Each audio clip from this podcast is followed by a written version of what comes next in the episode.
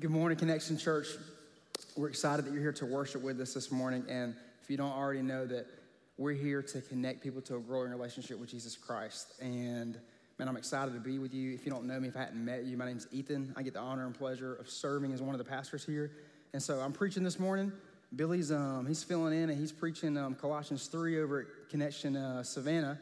And so uh, one of the other Connection churches in the network, of course. And so uh, I get the pleasure, but before we dive in, a couple of quick announcements is one, we're excited about our women's conference this upcoming Friday at 6.30. Woo, that's right. Yeah, that's right.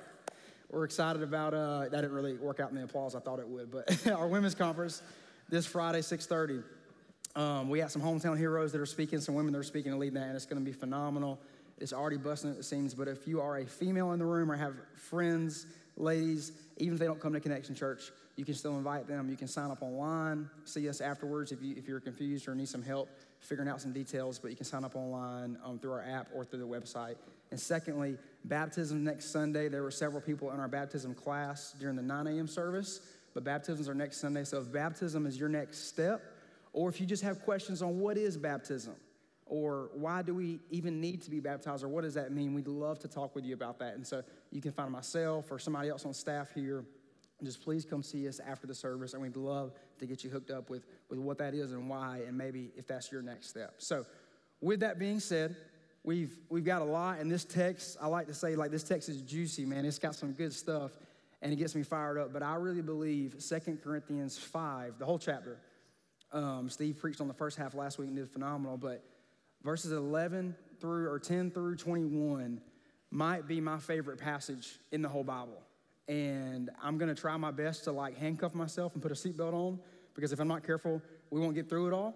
And I'll get excited and I'll spend 45 minutes on the first couple. And so that's my prayer is that I can kind of stay within my lanes and not get too crazy too quick, that we'll make it through. And so, um, yeah, let's just buckle up. And I know God's word is faithful. He promises that his word will never return void. And so my prayer coming in here today is I realize this word challenges us, convicts us, saves us right, encourages us. And some things this morning might challenge the very nature of, of, of, really of what we've believed and who we are and, and what our purpose is. And I pray this morning that we would leave here looking more like Christ. And so let's read the scripture together, and um, then we're going to go from there. So starting in Second Corinthians chapter 5, I'm going to start in verse 10, and then we're going to read through the end. Verse 10 For we must all appear before the judgment seat of Christ, so that each of us may receive what is due us for the things done while in the body, whether good or bad. Since then, we know what it is to fear the Lord. We try to persuade others what we are. What we are is plain to God, and I hope it's also plain to your conscience. Pause. Already at the start, it says, since we're all going to be facing the judgment seat of Christ one day, we're all going to be held accountable. And in knowledge of the fear of the Lord, like that's just so big. I don't want to like spend a lot of time there, but just think of this question Have you thought about you are going to stand before a living and holy God one day? And if you have, how has that changed how you live? Let's keep reading. Verse 12. We are not trying to commend ourselves to you again, but are giving you an opportunity to take pride in us so that you can answer those who take pride in what is seen rather than what it is in the heart if we are out of our mind, as some say it is, or some say it is for God. Isn't that true? Like living for Jesus in the world's eyes looks crazy sometimes, right? If you're not looking a little crazy, you're probably not doing it right. But he says, if we're out of our mind, as some say, it is for God. If we're in our right mind, it is for you. For Christ's love compels us. Because we are convinced that one died for all, and therefore all died, and he died for all, that those who live should no longer go to hell. No, it doesn't say that, right? And he died for all that, for, that, those, that those who live should no longer live for themselves, but for him who died, to, who died for them and was raised again. Once again, we say this a lot, guys, we weren't just saved from something. Like we didn't just pass go and get our, you know, get out of hell $200 gift card here. We were saved for something so that we might live for him, right? And isn't it also in verse 14? I don't know if you've heard that before, but I've heard that a lot over the years of compelled by love or constrained by love. But isn't that just a thought that everything we do, why we have a ministry here, why we have a church here. It literally is compelled because what Christ has first done for us, in us, and now he wants to do through us. Continue on in verse 16. So from now on, we regard no one from a worldly point of view, though we once regarded Christ in this way, we do so no longer. Therefore, if anyone is in Christ, the new creation has come, or he is a new creation. The old has gone, the new is here. All this is from God who reconciled us to himself through Christ and gave us the ministry of reconciliation. That God was reconciling the world to himself in Christ, not counting people's sins against them, and he has committed to us the message of reconciliation. We are therefore Christ's ambassadors, as though God were making his appeal through us. We implore you, another word, we beg you on Christ's behalf, be reconciled to God. For God made him who had no sin to be sin for us, so that in him we might become the righteousness of God. Amen? Let's pray. Father, thank you for your word. Jesus, thank you um, just for this truth. And I pray this morning that I know you've already gone before us and you've softened our hearts. But I pray that you will, we will hear and receive what you had for us and we will not leave the same, Father. I pray whatever it is you're convicting of, of us today, we will put our yes on the table and we will take our next step of obedience, whatever that looks like. In Jesus' name, amen. Amen. Well, there's a, there's a lot we could, we could dive into this morning, but something that really sticks out, if I had like an umbrella heading or title, is a new creation for these 11 or 12 verses. And so when I read through this, I can't help but think like one of the, like the main point here is we become a new creation in Christ. And there's a word that we see a lot called reconciliation or to be reconciled. And that's a fancy word. Don't feel bad if you don't know what it means. That's okay. Like, that's a fancy word. If you Google it, it'll say something like this. But to reconcile is to have two opposing parties that are at war with each other, enemies with each other, and have a truce, have peace between them, to be fastened together. Okay? So, when it says that we're to be reconciled to God through Jesus, that's simply the gospel. And so, I want to lay that out. We have a diagram for you on the screen, and we're going to walk through something called the three circles diagram. And I think Billy's done this before on a Sunday morning, but I also want to do it again to reiterate it because I don't think we can ever grow past the gospel. We need to constantly be reminded of this is what reconciles us back to God. And also, like, I hope this could be a good tool if you need help in explaining the gospel to someone else as well. And so, first, we have God's design for us. And so, if we're drawing a circle, the very first circle is that God's design, and we think of Genesis 1 in the beginning, right? Like God created the heavens and the earth. Genesis 1, he created man and woman in his image, right? Glorifying him. There wasn't sin, it was perfection. They were in perfect obedience, they were in perfect worship and submission. He was their God, they were his people, right? And I think of just heaven on earth. I can't even really imagine what it is. I can just try to, but I think of heaven on earth, no sin, right? They were in perfection.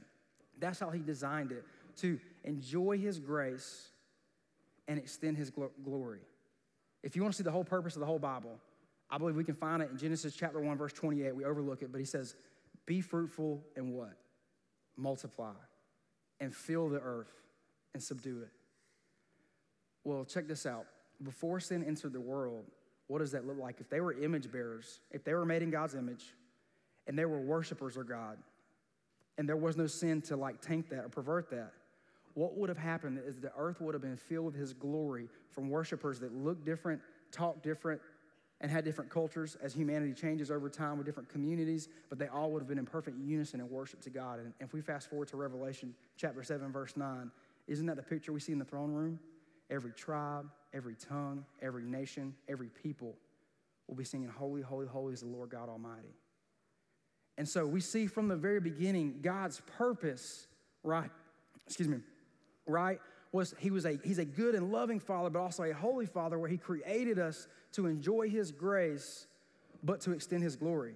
And so here's the gospel. So, yeah, I got sidetracked. Sorry about that. Here's the gospel. That was his design, but what, what ruined that? Sin, right? So we sin, Adam and Eve sinned in the, go- in the garden, right? They ate of the apple, and that separated us from God. Well, now we have to be reconciled because there's a separation, and it says you were eternally, they were eternally separated from God, right? And it broke that, and that led to a world of brokenness. And so the next circle is brokenness, where you see that we live in a broken world. Everyone has been affected by disease, death, pain, heartbreak, sorrow, sickness, something. We live in a broken world, and that's a result of sin.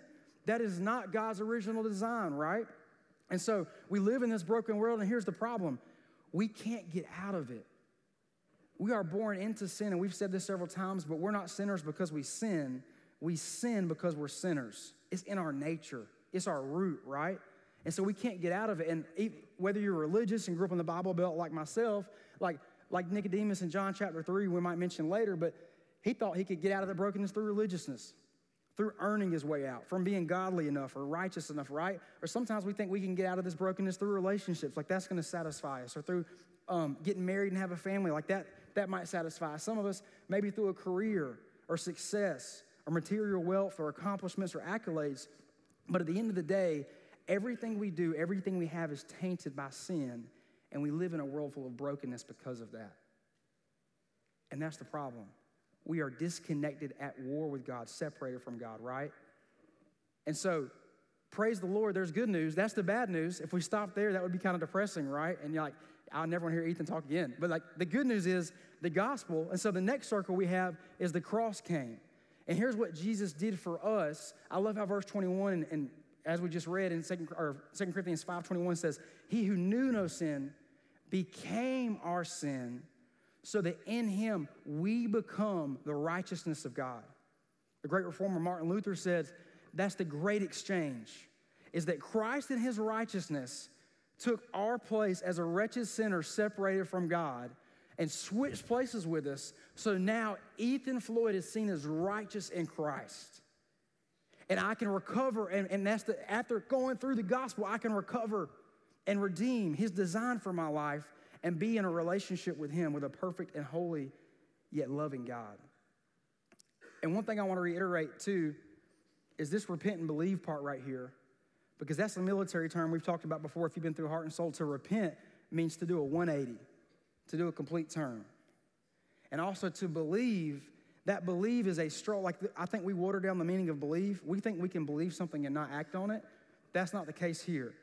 You can agree intellectually with Jesus died for you, but it's not whether you agree or think that. It's does your belief is Jesus Christ in your heart. And so the way to the gospel, the way through the gospel, is we have to repent and essentially say, it's not about Ethan anymore.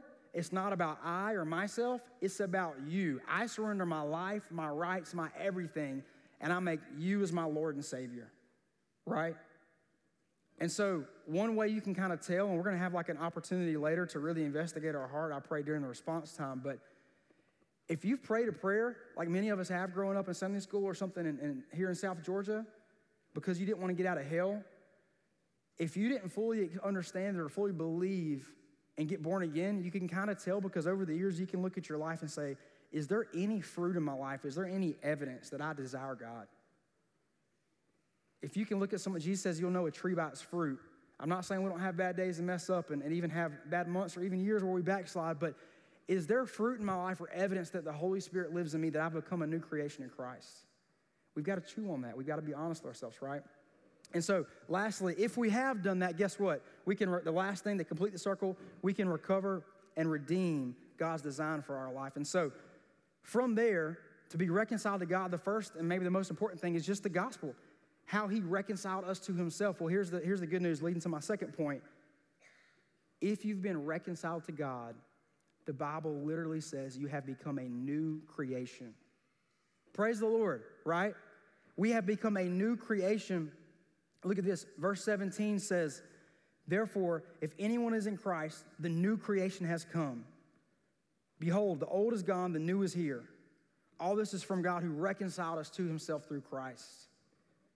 And so, being reconciled to Christ means you have literally become a new creation. And, like, why is this such good news? It's good news because it shows that there's nothing in and of ourselves that can earn this, right? Like, I, I can't just be a different person because I, I try really hard to do enough good things. I can't physically transform my substance to something else.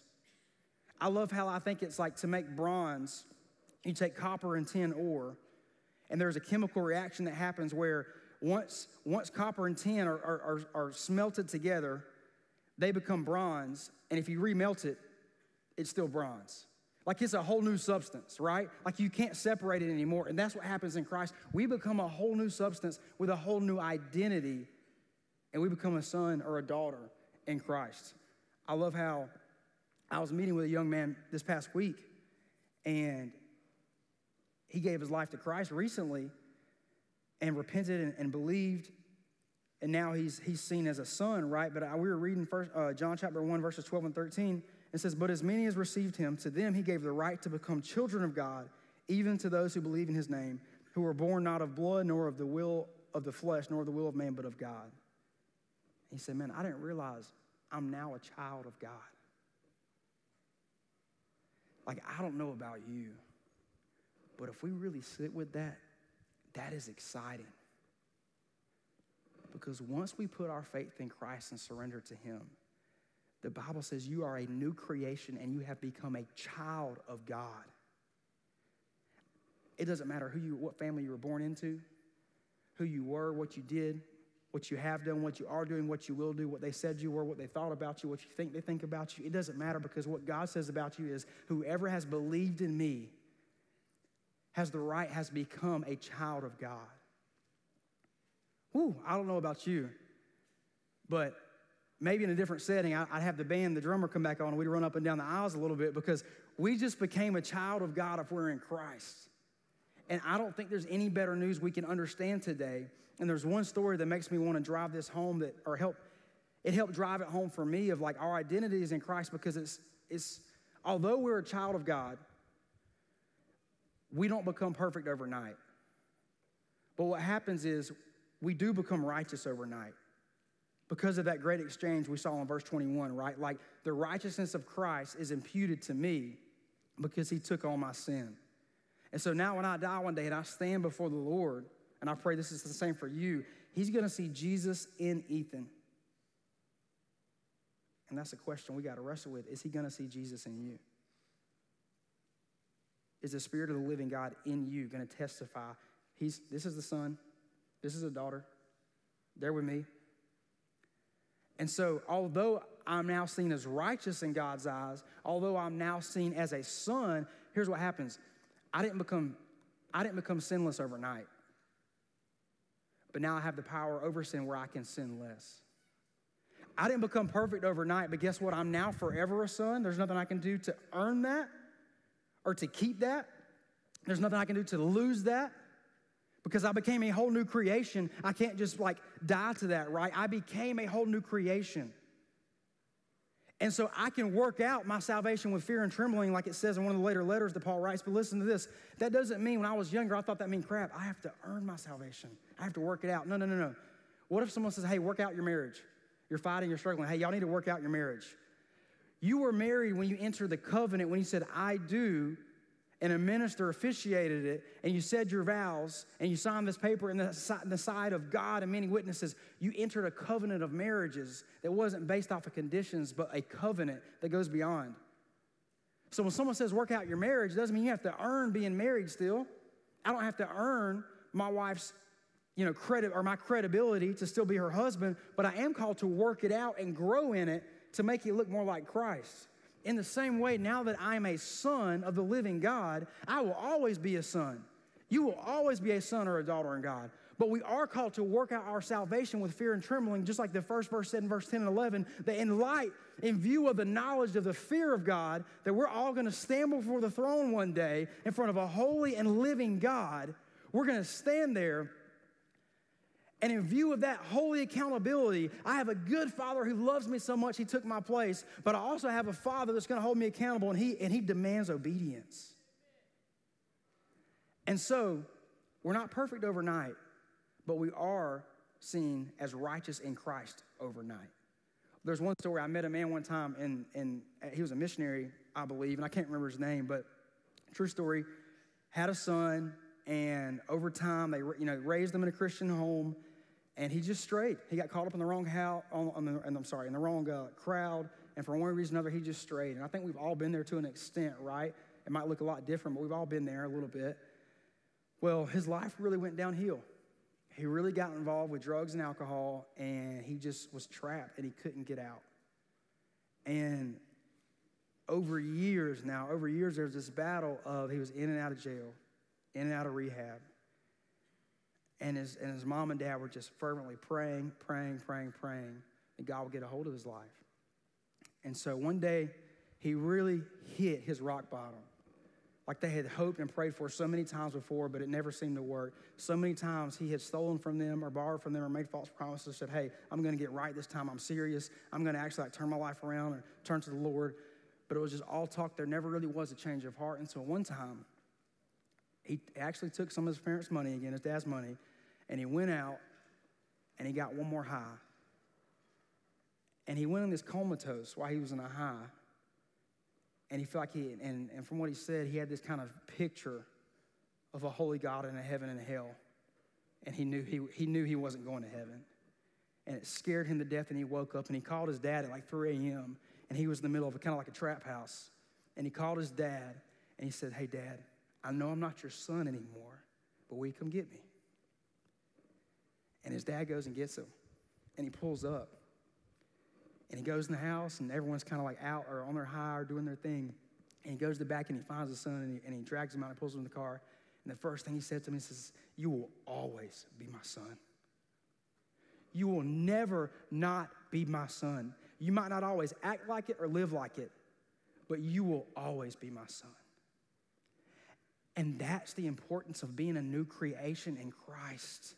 There is freedom that says, it doesn't matter what Ethan has done or what he is doing or what he will do. Yes, obedience matters, but from an identity standpoint, if you are in Christ, you have been reconciled to God and his design for your life.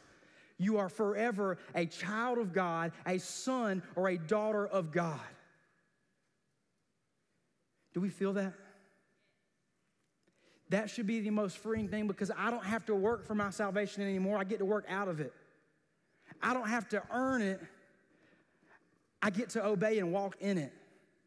And so to be a new creation, it, it kind of implies several things. And I think one of the biggest things is it gives us a whole new lens on life. It gives us a whole new perspective. You see, being a new creation in Christ, I think two things it does by, by giving us a new lens is one, it gives us a new lens, a new perspective of how we view our personal relationships. Because reconciled people lived reconciled lives. It changes our worldview from the very core of us. Check this out. If you just Google worldview, worldview is how you see the world and make sense of things, what is real. Whether you realize it or not, in the world, wherever you're at, whatever culture you're in, everyone has a worldview, right? And we, I have a diagram and a picture to put, put on the, the board for us, or the screen, excuse me was that 1990s schoolyard talk, the board. But the gospel changes everything, including how we see ourselves and how we see Him and how we see the world. You see, on the outside, there's behaviors, and that's what we do. But there's something deeper that, that, come, that stems. The behaviors are just branches, right? Underneath behaviors is values. And that's what, as a society or what, as an individual, we believe to be good, to be better, or to be best. Those are our values. But those values come from somewhere, right? Those values come from our beliefs. Beliefs are what we believe to be true. But our beliefs come from something a little bit deeper, and it's our worldview. It's how we see the very essence of the material world and how we compute in our minds what is real and what is not.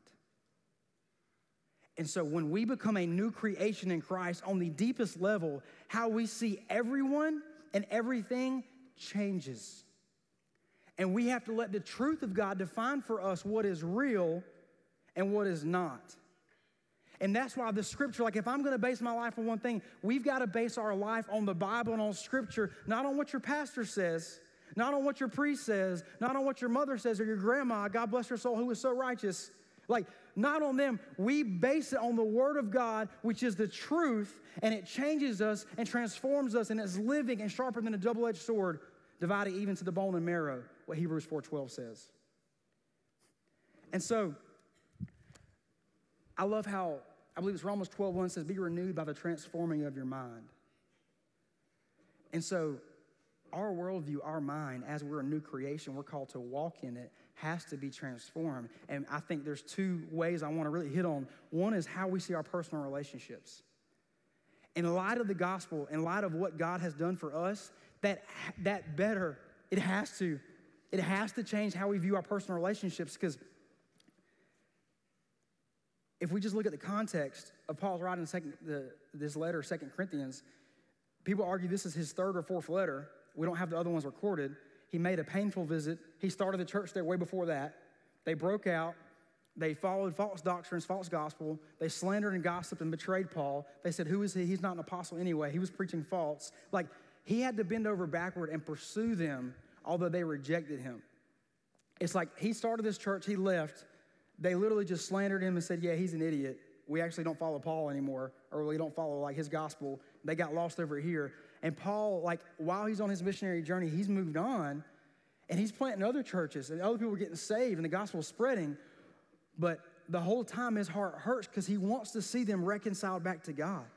He wants to see them reconciled back to each other and back to himself. And any other person could have said, you know what? To heck with them.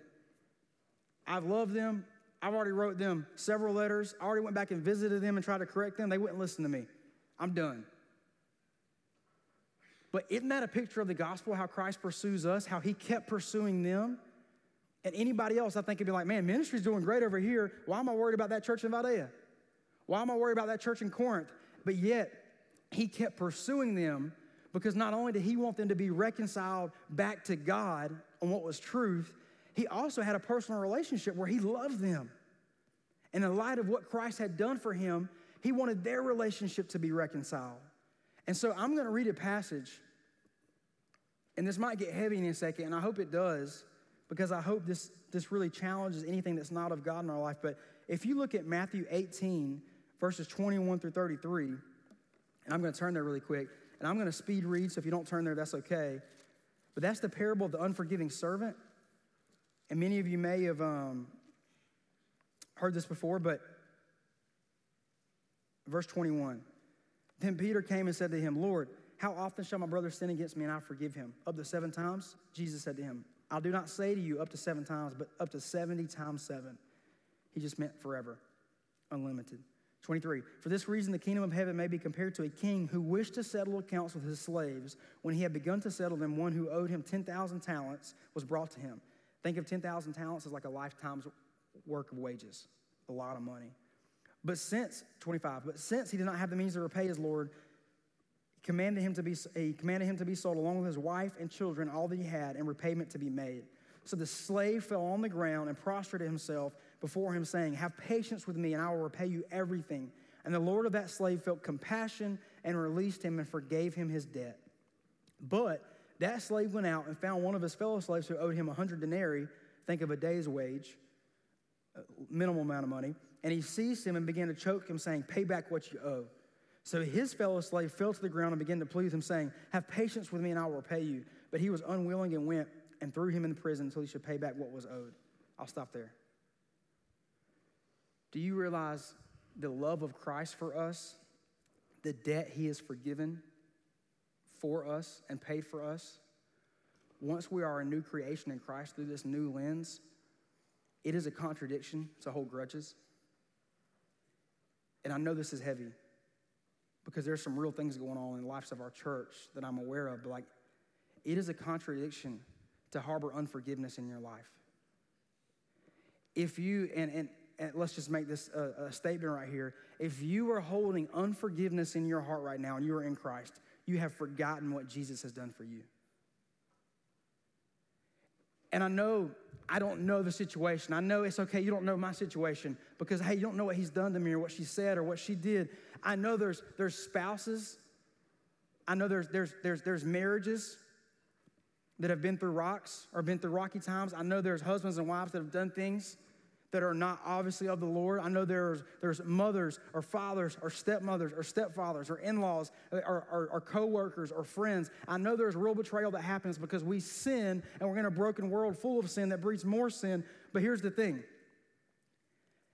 in the light of what Christ has done for you and how he's forgiving you, we have no right to hold anything over them.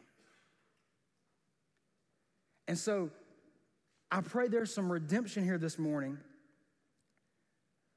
Because if we really change from the world, from our, our, our, perspective, our lens level as a new creation, It changes how we see every relationship in our life. It's not about what's fair. It's not about what's right. It's not about what we think is even. It becomes of we didn't deserve his grace yet he gave it to us. And in the same way, we're called to be Jesus and not live for ourselves anymore anyway. There might be some relationships that you leave church and you make a phone call and you have to settle right now. Like God takes this so seriously. Earlier in Matthew in the Beatitudes, he says, if you come to the altar to offer your to offer your sacrifice as a form of worship, but meanwhile, there's a relationship in your life, there's a brother in your life that you're quarreling against. It says, leave your gift at the altar, go and handle it, and then come back and worship. I almost picture him saying, like, hey, don't come and pray to me. Like, stop. Go apologize. Go make that right, and then come back and talk to me. Like, that's how serious it becomes because you never know the very act of you fighting to pursue and reconcile that relationship might be the very thing that points them to Jesus. They say, Wow, I didn't deserve it. Why do you still care about me? Or if we're on the other end, if we're the offender, it might be just be we're the ones who messed up and we've got to get over ourselves and we've got to come to a place of surrender and humility and say, and actually repent and go and beg our forgiveness for someone. And it might be that very act of you begging for their forgiveness out of a place of repentance. They say, Wow, I don't know what's happened, but something's changed in you. And that might be the very thing that leads them to Christ. And it starts with you just trying to reconcile because you know what Jesus did for you. Does that make sense? Because once God makes us a new creation, it changes everything. It changes how we see everyone. And now our personal relationship, here's the thing it's not personal anymore. It's not about Ethan and them, it's about Christ in Ethan and them. And therefore, it gets way more than personal, it becomes kingdom. And so, in these kingdom relationships, I have no right to hold anything. And if I do, I've got to be very honest with myself. We've got to really look in the mirror this morning, church. And we've got to say, is there any unforgiveness? Is there any bitterness? Is there any relationship in my life that I'm holding onto and I won't give to God? And I pray before you walk out of these doors, you give it to Him. Secondly, not only does it give us a new lens of seeing our personal relationships in a different light, but it's a new lens of seeing all people through a gospel lens. You see, I'll reread verses 11 through 16, but it says, Since then, we know that what it is to fear the Lord, we try to persuade others. What we are is plain to God, and I hope it's also plain to your conscience. We're not trying to commend ourselves to you again, but are giving you an opportunity to take pride in us so that you can answer those who take pride in what is seen rather than what is in the heart. For Christ's love compels us because we are convinced that one died for all, and therefore all died. And he died for all that those who live should no longer live for themselves, but for him who died for them was raised again. Verse 16, here's the emphasis. So from now on, we regard no one from a worldly point of view. Though we once regarded Christ in this way, we do so no longer. You see, now, like, it doesn't matter who you were, who you are, what you think, or how you've been raised. If you're now in Christ, we don't regard people in a worldly point of view. Like, we now see people like they're either in Christ or they're not, right? They're either new or they're old. They're a new creation or they're dead in their sin. I'm not worried about how good of a cook you are or how awesome of an athlete you are. Like when I was little, one of my heroes or idols was Michael Jordan. And I was just enamored by his athleticism and how good he was and how clutch he was. And I was even, for Christmas, I got this, this video of like all his highlights and best games. And I loved it. And at that time when I was younger, if I would have met Michael Jordan, I just would have been just overwhelmed and ecstatic if he would have like given me a jersey and he signed it. But as I'm growing, as I got saved and God changed my life and, get, and I'm a new creation, as I'm growing in Christ, if I met Michael Jordan today, I'm gonna be honest, I don't care if I have a jersey signed by him because I have a new lens. What I wanna know is, bro, are you in Christ or are you not? Because you're gonna stand before a living God one day, and how good you shot a basketball means nothing in light of eternity. And so my lens has changed because here's the thing you're either in Christ or you're not. And I firmly believe if I had the courage to say this, I'd say, hey, do you have three minutes so I can try to simply just explain who Jesus is and why he matters to you? Because now we see people through a gospel lens. If you're in Christ, a new creation, we are called to look through a gospel lens where Paul says, he says, in light of the knowledge of the fear of God, I try to persuade men. Like Paul's literally saying, like, I, I'm yearning and begging and trying to persuade and convince them, be reconciled to God, be reconciled to God, trust me, be reconciled to God. Look what he's done in my life. And so when we become a new creation in Christ, not only are we made new and made righteous in him, but we're given a new lens. And sometimes I think we just leave this lens at the bedpost. We don't take it with us.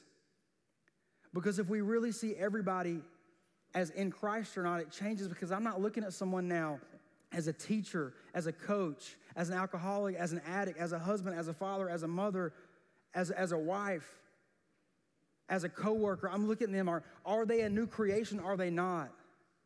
Like when you meet people, is it, is it your first thought or, or thought at all that do they know Jesus? I hope they know Jesus.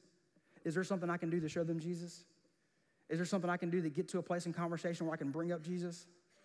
Like we have to be honest with ourselves. Like if we if we are not living in a way where that's a concern when we, we when we see people or meet people, we are not looking through that gospel lens. And we've got to surrender that and ask the Lord to change that in us because we just got back from Engage Global. Thank y'all for praying for us. It was an awesome time. But we just got back from Minnesota this past week and just learned about God's heart for the nations and how many people live in areas where there's not a church or they're considered unreached. And there's currently over 3.2 billion people right now that statistically would live and die and never meet a Christian. And we know apart from Christ, they're not going to heaven and to spend eternity with Him. That should hurt us. That's the reason Connection Church is serious about raising up and sending missionaries. That's why we just sent their team and their family overseas for training to plant a church where there are none. Like that should hurt us. Your friend or your coworker or family member that doesn't know Christ, it should hurt you. Because you should have a new lens as a new creation where that moves you so much, you're going to transcend feeling awkward or uncomfortable. Because you know the same way you need Jesus, they need Jesus. And you persuade and you plead and you beg and you bring the truth to them. And so, are we seeing and living in this gospel lens? Because if we are, we realize that lens is you, myself, and everyone else is going to stand at the foot of a holy God one day. And he's either going to welcome them in with open arms or say, Depart from me, for I never knew you. And I believe if we keep that in the forefront of our mind, it will make us pursue things that matter.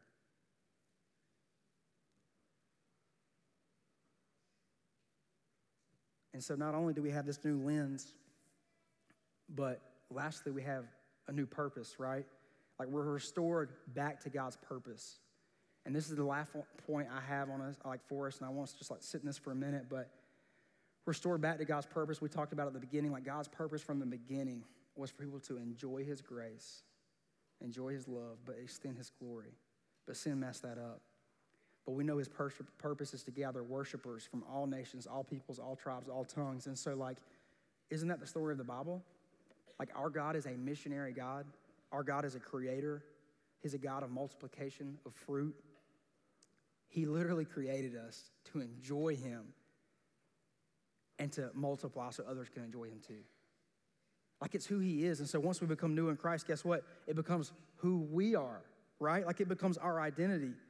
I'm going to reread 2 Corinthians uh, 5, verses 17 through 20. Once again, I'm just trying to drill this in for us, but it says, Therefore, if anyone is in Christ, the new creation has come. The old is gone, the new is here. All this is from God, who reconciled us to himself through Christ and gave us the ministry of reconciliation. That God was reconciling the world to himself in Christ, not counting people's sins against them, and he has committed to us the message of reconciliation. We are therefore Christ's ambassadors as, as though God were making his appeal through us. We implore you on Christ's behalf, be reconciled to God. It's like it literally becomes like we literally become a minister of reconciliation. Like that sounds super fancy, but it literally means like God rescues you to be a part of the rescue team. He saves you to send you. The gospel comes to you to go through you, right? Like we enjoy his grace, but also extend his glory. Like if you're in Christ, the Spirit of the living God has come inside of you and that's what makes you righteous, and that's what qualifies you to tell others about his righteousness. I think a lot of times we get caught up on feeling incompetent, or like we're not good enough. But once we really realize that our identity is I am now a minister of reconciliation. I know growing up in South Georgia, if I heard the word minister, I mean, that just means you got to preach on Sunday morning, right? Or you got to lead Sunday school or be a deacon or something. But like, we kind of muddy that word up. The Bible literally says, you have become a minister of reconciliation. And he's not talking to Billy Shiver, who's the lead pastor. He's not talking to your, her grandmother, who's a saint. He's not talk, he's talking to you. If you're in Christ, you have become a minister of reconciliation. So everyone in this room who's been a new creation, God looks at you and sees you are a minister of reconciliation. You are a spokesperson. You are a pastor. You are a shepherd. You are a preacher. And so we've got to understand like that's our identity as a son of God or a daughter of God. I become a minister of his kingdom. And that changes everything because now my identity is not in who I am or what I do or what my job is. It's not, hey, who are you? Oh, I'm the head coach at so and so. Oh, I'm the teacher at so and so. Like now my identity is separate from the things I do. My identity is I'm a minister of the gospel. And so, like by a show of hands, if you're in Christ, like who is a member, who is a, who is a minister of the gospel in here? Exactly. We all are, right? I might have the, the joy of getting to teach and be on stage and have a microphone, but I'm just as much as a minister as you are.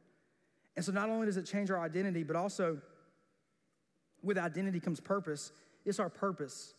I like how at the end it says, We are therefore Christ's ambassadors, as though God were making his appeal through us. We implore you on Christ's behalf, be reconciled to God. And we'll go back to that diagram, the, the three circles we drew. You know how we talked about there was God's design, sin, brokenness. We repent, put our faith in, in Jesus, the gospel, what he did, and then it covers our design for him. And so, in just a second, we're going to see that back up there. And we're going to complete that because there's something else missing. Once we recover God's design for our life, once we become in Christ, guess what? And you can go ahead and go to the next slide. He sends us back out into the world as ambassadors into a broken world. And we're, declare, we're to declare his goodness into the darkness by proclaiming his marvelous light, 1 Peter 2 9 says. And so, not only does Christ save us and make us a new creation, he gives us a new lens to look through our relationships and everybody, and he also gives us a new identity, and with that new identity becomes new purpose. I was meeting with somebody last week in college, and they're like, "Man, I'm about to graduate soon, and I have no idea like what my purpose is." And I don't know about y'all, but I remember being in sixth grade. Like I remember my whole life thinking, like, "What am I going to do? What's my purpose? Like, what I want to do?" And and and I would get so mad because I remember being in sixth grade, and like there was some people in sixth grade, no lie, in my class, who literally were like, they were going to go to UGA and then go to law school after that, and then blah blah blah blah blah. They had their like from then until 40 years old, they had it planned out. And I was still like, my mom was still yelling at me like wash my te- or like brush my teeth at night. And they have like their 30 years planned out. Like I was upset. I didn't, I didn't know my purpose. And so once we're in Christ, we have a new purpose that goes way beyond that. Our purpose is literally to be an ambassador of the gospel. An ambassador is a fancy word. They, would have been more familiar decades, centuries ago, but that means the king's messenger, the king's spokesperson we have a message from the, we have a, a holy king with a holy message. We have been made holy because of him. And the Holy Word in us and the Holy Spirit in us goes through us to share a message of holiness that makes them holy as well. Like we are ambassadors, and not only them, but just kind of a fun fact an ambassador was expected to carry himself in a way that represented the king well, both in actions, both in word and in deed. So if an ambassador was acting out of line or being crazy, he would get killed, right? Because he was supposed to represent the king. But also, he had a message. And so, what, what does that mean for us? Like, as ambassadors of Christ, somebody should look at your life and ask why. Somebody should look at your life and say, Why are you different? Why do you love me like that? Why do you do the things that you do like that? Like somebody should see there's a difference, there's a fragrance of Christ coming out of you. If people don't see Christ in us, we've got to look and say, like, are we really being obedient? And secondly, I want to debunk a couple of things because we're called to share the gospel. We're called to proclaim the gospel with the ministry of reconciliation. We become ministers of reconciliation. We're called to explain that to people. We're called to share the three circles with people. We're called to explain why they need Jesus. And I don't know about you, but did anyone else here? Um, when I was growing up, I was probably 15. I took this note, and like I said yes and amen, and I was getting fired up. But someone said, "Hey, at all times, preach the gospel, and if necessary, use your words." Raise your hand if you ever heard that growing up. Yeah. At the time, I loved it. I was like, "Yeah, we're to live like Christ and everything." I didn't realize that led to really bad theology, though. That led to me believing I can be nice and smile at people, and that's me sharing the gospel. I can just be nice and just kind of stay in my own lane and not be mean and not say what I'm really thinking and not be critical out loud and open the door for them and, and buy breakfast or bring them coffee once in a while. I just thought that means I can either share the gospel as an evangelist and speak, or I can just be really nice. But as a new creation with a new identity in Christ, we our purpose is to explain the gospel to people. And if there's any like, if there's any fallacy on that, I love Romans 10 Man, I'm glad no one's in the front row this morning. I'm just spewing just saliva everywhere. I apologize. I'm fired up. Somebody the other day said, Ethan there said, say it, don't spray it. I've been spraying a lot. I'm sorry about that. But I digress. Romans 10, 13. Let me turn to it. Romans 10, 13 through 17 says, For whoever will call on the name of the Lord will be saved. How then will we call on him whom, whom they have not believed? How will they believe in him whom they've not heard? And how will they hear without a preacher? How will they preach unless they are sent? I'll stop there. That same word for preacher is the same word in the Greek that is used for minister of reconciliation. How would they believe in him and who they've not heard? How will they hear unless someone preaches? They won't. And so, if we're just being honest, amen. If we're just being honest, like if we really love God, we'll love people. And if we really love people, we will, with our mouth and with our words, share the gospel and the good news. And I want to debunk two things really quick. One is I'm not good enough. I have a friend, a, few, a couple dear friends, both very similar. I call them just my southern like country boy friends, like love to hunt fish, and and I just I didn't grow up like that, and and uh, they're both saved and realize their salvation is only in Christ. But depending kind of on how often they've been to church or where they're at in the Bible or all that, they don't feel worthy to share the gospel. Because how can I how can I tell him about Jesus when I'm still cussing on the construction site? Well, how can I tell people about Jesus when I'm still doing this? Or how can I tell people about Jesus when I'm still doing this? And yes, God does call us to submit all our life in obedience. But guess what? I can tell people about Jesus because I'm not good enough. Because my righteousness was not in Ethan. Therefore, me sharing what God did for me has nothing to do with how good or not, whether Ethan read his Bible or not that morning. It has nothing to do with how much you've served this month. Yes, community is big. Yes, church is crucial. Yes, these are important things. I don't want to dismiss the, the gravity of this thing, but I want us to, to debunk the idea that I'm not good enough. Yes, that the reason, like the idea that you're not good enough, is the very reason you're qualified to share the gospel in the first place. Like your competence comes because you're incompetent. The Holy Spirit in you speaks through you and says, Acts 1 8 says, I will come upon you and give you the words to say when you declare my name amongst the nations. When you start to share the word, no matter how crappy of a day you've had, you can humble yourself and say, Man, that's all the reason I need Jesus even more. And that becomes your entry point. There's not an I'm not good enough, so I can't share the gospel. It's I'm not good enough. I get to share the gospel. And secondly, let me debunk something else. Like I already kind of did about that saying of like, if necessary, use words. We have to use words. I, I met a man in, in, Botswana while we were there for a month, partnering Campus Crusade for um, Christ there in Africa. And it was at Botswana University. His name was Joshua.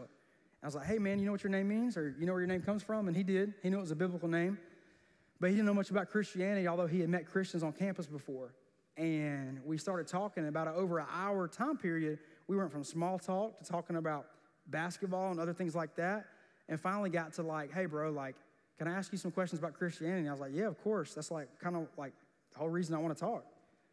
And through the next 30, 40 minutes, he just asked some good questions, and I just explained to him how God reconciles him to himself through Jesus. And fast forward, he prays to receive Jesus. And he said, I feel like there's a physical weight that's been on my shoulders. I can't explain it, but now it's gone. And he actually had lower, it's just funny, this is a side note, but he actually had lower back problems. He kept going to the doctor for. And after he prayed to receive Jesus, he said, I feel like there's a little burden off my back. He stood up and stretched out and he said, my, like my back doesn't hurt anymore. And I thought that was cool, but he's teary eyed. He says, in his words, there's some kids in here. He says, Where the heck, where the HE double hockey sticks have you been my whole life? He says, I've met Christians my whole life, but no one's ever told me who Jesus is. We have to tell people who Jesus is. A smile and a wave and, and loving them well, that's great, but we love them well and we look like Christ so that we can tell them about Christ. It's both in our actions and in our words. We can't separate the two. That's what it means to be an ambassador of the gospel. And the last thing I'll say before we close is let it be our motivation. You see, in verse 11 and verse 14, Paul's two driving motivations are in light of the knowledge of the fear of God, meaning we're all going to stand before a holy God one day and be held accountable. Like, with that in mind, and then three verses later, verse 14, the love of Christ compels me. Other words say constrains me or like handcuffs me, imprisons me. The love of Christ forces me to not live for myself, but to live for Him. Like I think of a good father, if I don't want to disappoint him because he'll spank me, but I also know that he loves me. And I want others to know him as well. It's like Paul, that was his motivation of like, Every person is going to stand before a holy living God. So I'm going to plead and beg and persuade them to give their life to Christ. And at the same time, if that wasn't enough, wow, he's so good. Look what his love has done in my life. And so I think if we keep those two things at the forefront of our mind and hearts, that will keep us living on mission. That will keep us living with that gospel worldview, right? That gospel lens. That will keep us reminded that we're a new creation with a new identity and a new purpose in Christ. And so this morning, as we go into worship, it might feel a little bit different, and that's okay, but Andrew and I talked, and we want this to be a time of response because I know that that second point, we talked about how our relationships are different now that we're in the kingdom. There's some of you here that maybe your spouse have done some things that have clearly not been biblical. Maybe you're a family member, a relationship, a coworker, whatever. But out of what Christ has done for you, you are called to forgive and love them anyway. And maybe your next step is saying, God, help me to forgive them. Or God, help them to forgive me. And so maybe your next step is literally just identifying where your heart is hardened at and saying, God, I give this to you. And so, matter of fact, why don't y'all go ahead and stand? And whether your next step is forgiveness, whether your next step is being reconciled to God and salvation, I want us to respond and engage with God because when we encounter the living God, we give Him a response, whether we walk away or we surrender. And so, I don't want this to feel weird or, or worry about what others are thinking, but the, aisle, the aisles are open, the altar's open. There's going to be some people spread out along the back and the sides if you need prayer. But we don't want you leaving here as a church with unforgiveness, unconfessed sin, or literally just separated from God still going on in your life. And so I pray that you would just be real with the Lord where you're at and you respond and surrender and yes to Him.